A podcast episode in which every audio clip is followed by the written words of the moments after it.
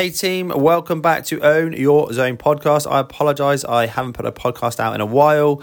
It's been a bit of a busy time. We've got a couple of teams prepping to go overseas for training camps and competitions. And more excitingly than that, any spare second I have had, I've been scribbling because I am releasing an Own Your Zone book. Now, if you're listening to this in the future, the link will be in the description to grab the book. If not, don't worry, watch this space I can imagine the next few weeks the book will be done and it will be released. So look out for that.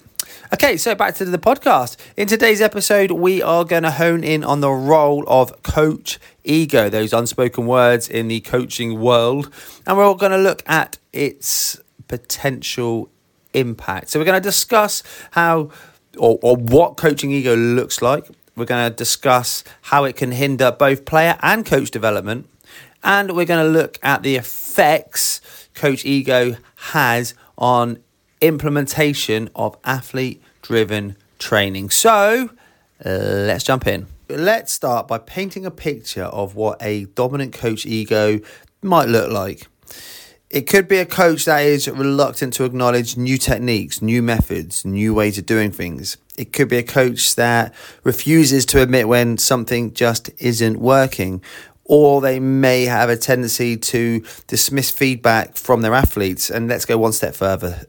It probably is a coach that doesn't even ask for feedback from their athletes. They believe that their experience alone equates to always knowing best. The ripple effects of this coach mindset are certainly considerable. So for players, a coach led predominantly by ego might mean that they receive a one size fits all training program. The training becomes more about the coach's philosophy and what the coach wants than what the athletes need individually. If you walk into a training environment, a training ground, into a club, a gym, and every single athlete, every single player is doing exactly the same thing. They are all working on exactly the same technique. You have 100% walked into an ego led training session. There is no way a group of players all require development in the same area. Every player has different experience levels, different body mechanics, and different backgrounds. They will all require something slightly different. So, that is a definite telltale sign of an ego led training session. If players feel that their voices are being muted, if they feel that they are not being heard, this will lead to reduced motivation. It could lead to potential conflicts if athletes start to speak up. And one thing it will definitely lead to is stalling of development. Now, if a team is not developing, if a player is not progressing, then it, there will come a time when that team, that player stops winning. And if they stop winning, then they move into this loop where they have less motivation, less confidence, so they continue to lose. The coach then believes they're not listening to what they're saying, and the sessions get even more ego led. So that is a loop that we try to avoid. Hey, coaches. So if you are enjoying our podcast show, why not dive into our Stay Ahead of the Game weekly newsletter? Embrace athlete driven training, get tactics, drills, mindset techniques, latest research, and insights from top coaches.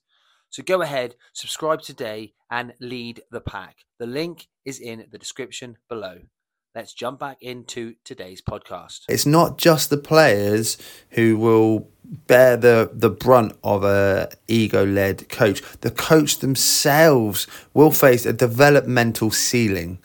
If they stay fixed in their familiar methods uh, without adapting to the evolving techniques that are, are now coming into the sports world, this will lead to stagnation.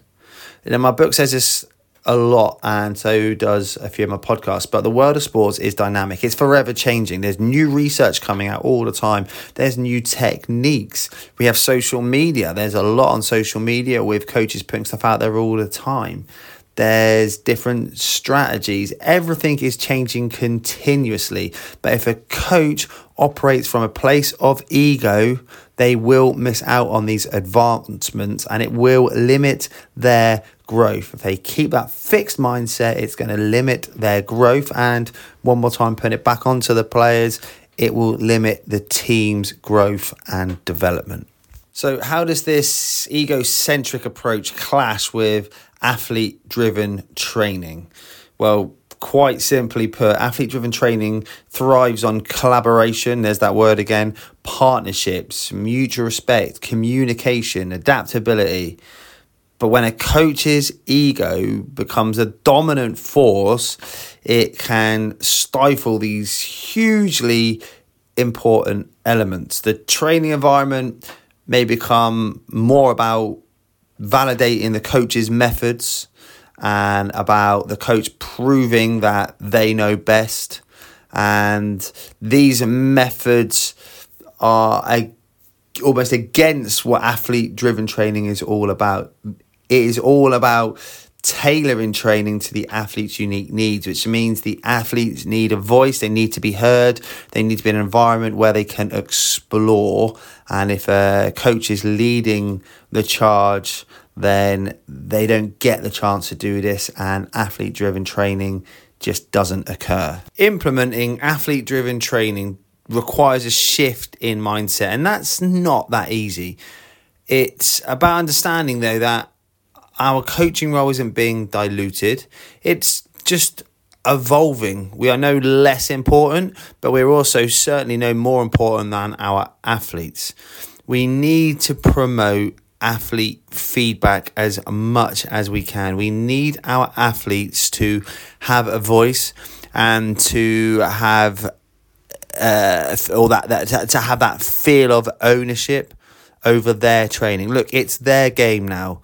We may have been involved in the sport that we coach and we may have played the sport that we coached. If not, I'm sure that as coaches, we have been involved in our younger years, potentially um, in sport. We might still be involved in sport, but as a coach, we are coaching athletes who are playing their game. So they need to play it their way. They need to be able to give us the feedback on what they want to do to develop themselves as athletes. So we need to understand that these new training uh, training ideas um, should be embraced. They're they're they're not threats to us as coaches.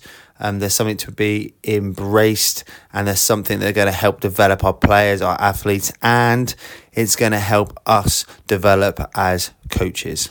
While ego can serve as a very powerful motivator, it is crucial to keep it in balance. So, coaches, just take a moment now to reflect and ask yourself this Is ego affecting your coaching dynamics? The journey to athlete driven training starts with openness and willingness to evolve alongside your athletes. So, own your own team. Remember the essence to coaching lies in growth for both the athlete and you as the coach. So until our next chat, thanks for listening and keep owning your zone.